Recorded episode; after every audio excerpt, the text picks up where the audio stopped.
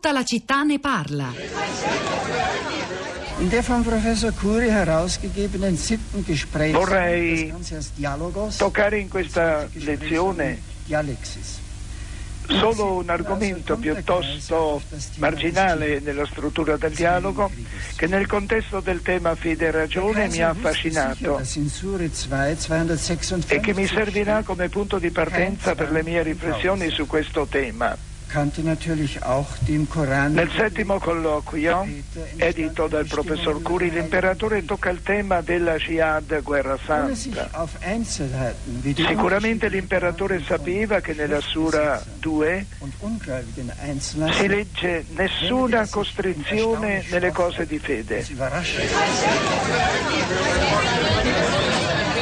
Questo era solo un brevissimo estratto di quel discorso di Papa Benedetto XVI a Ratisbona del 12 settembre del 2006 che eh, forse lo ricorderete raccontando di un aneddoto eh, vedeva protagonisti l'imperatore bizantino Emanuele Paleologo e un principe persiano. È stato interpretato da molti come l'ultimo appello una, ad un'Europa e un Occidente che faceva uh, come dire, base e fondamento su un Dio razionale contro eh, il, potente, il, potente, islamico che peraltro immagine eh, Giuliano Ferrara oggi pone al centro in conclusione del suo editoriale come l'ultima parola di verità detta in Occidente di fronte alla sfida, alla sfida islamista. Eh, un Occidente interpretato non solo in chiave identitarie ma anche come basato appunto sull'idea del limite, dell'uso della ragione. Certo verrebbe poi da chiedersi oggi di fronte a chi eh, spera o auspica auspica una reazione attiva, spietata nei confronti magari di tutti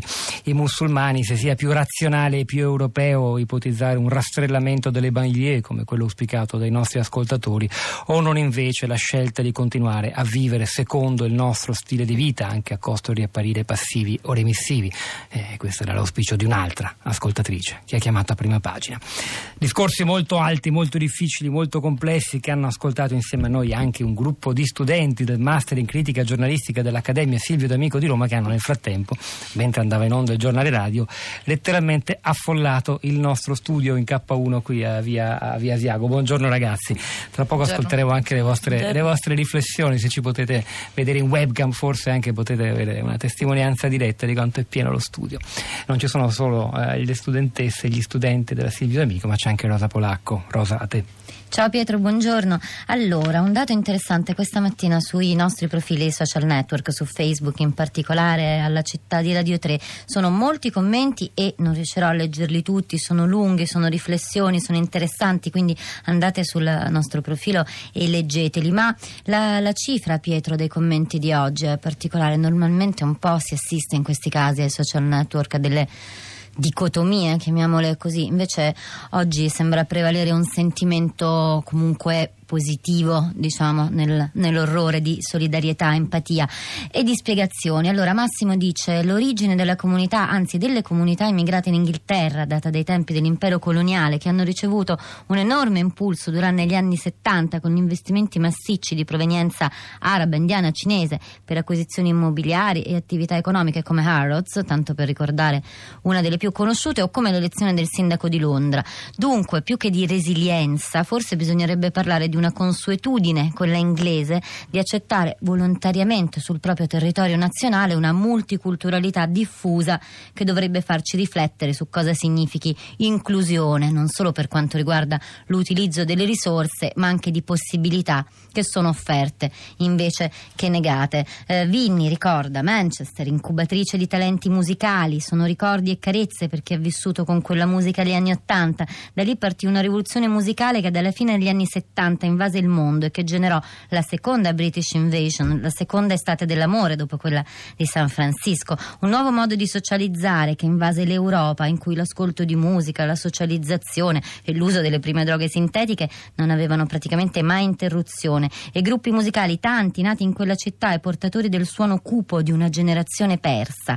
Ho in testa da ieri una canzone degli Smith, gruppo centrale in quella corrente anni 80, una can- canzone che parla e narra degli umili omicidi di Morse che sono stati eseguiti da Ian Brady e Mira Hindley tra il luglio 63 e l'ottobre 65. Le vittime erano cinque bambini di età tra i 10 e i 17 anni. Questa canzone bellissima li chiama per nome quei bambini e la trovate sul profilo Facebook della città di Radio 3. Allora, ci sono tre tra, assolutamente volontarie tra le studentesse della, del master della Silvio D'Amico che hanno scelto di mettersi cuffie e il microfono di fronte per parlare. La prima è Agnese. Sì, eh, buongiorno che, a tutti. Senti, allora abbiamo raccontato un episodio assurdo, drammatico, che vede come protagonista innanzitutto un attentatore che aveva più o meno la vostra età e come vittime dei ragazzi un po' più giovani di voi, i vostri fratelli minori potremmo dire. Avete anche ascoltato un po' delle riflessioni dei nostri ospiti, che impressione vi siete fatta?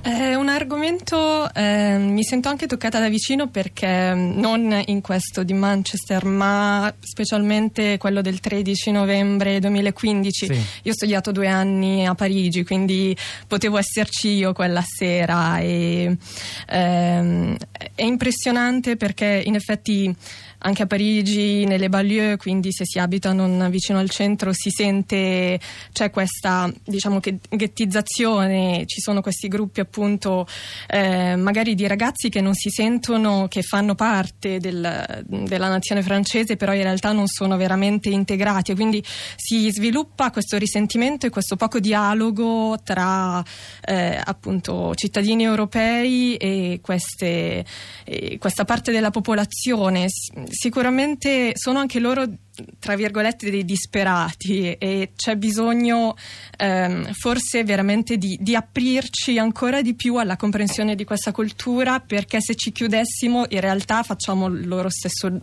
diciamo ragioniamo come loro i conflitti diventerebbero ancora più, più duri. E quindi ehm, mi fa pensare al bisogno di studiare ancora di più e di aprirsi verso questa, Gra- questa realtà. Agnese. Silvia Ciao, ciao a tutti, buongiorno. La tua, la tua, impressione anche di fronte appunto a episodi così tremendi che hanno per protagonisti da entrambi i lati persone giovanissime che hanno la vostra età o ancora meno? Ancora meno.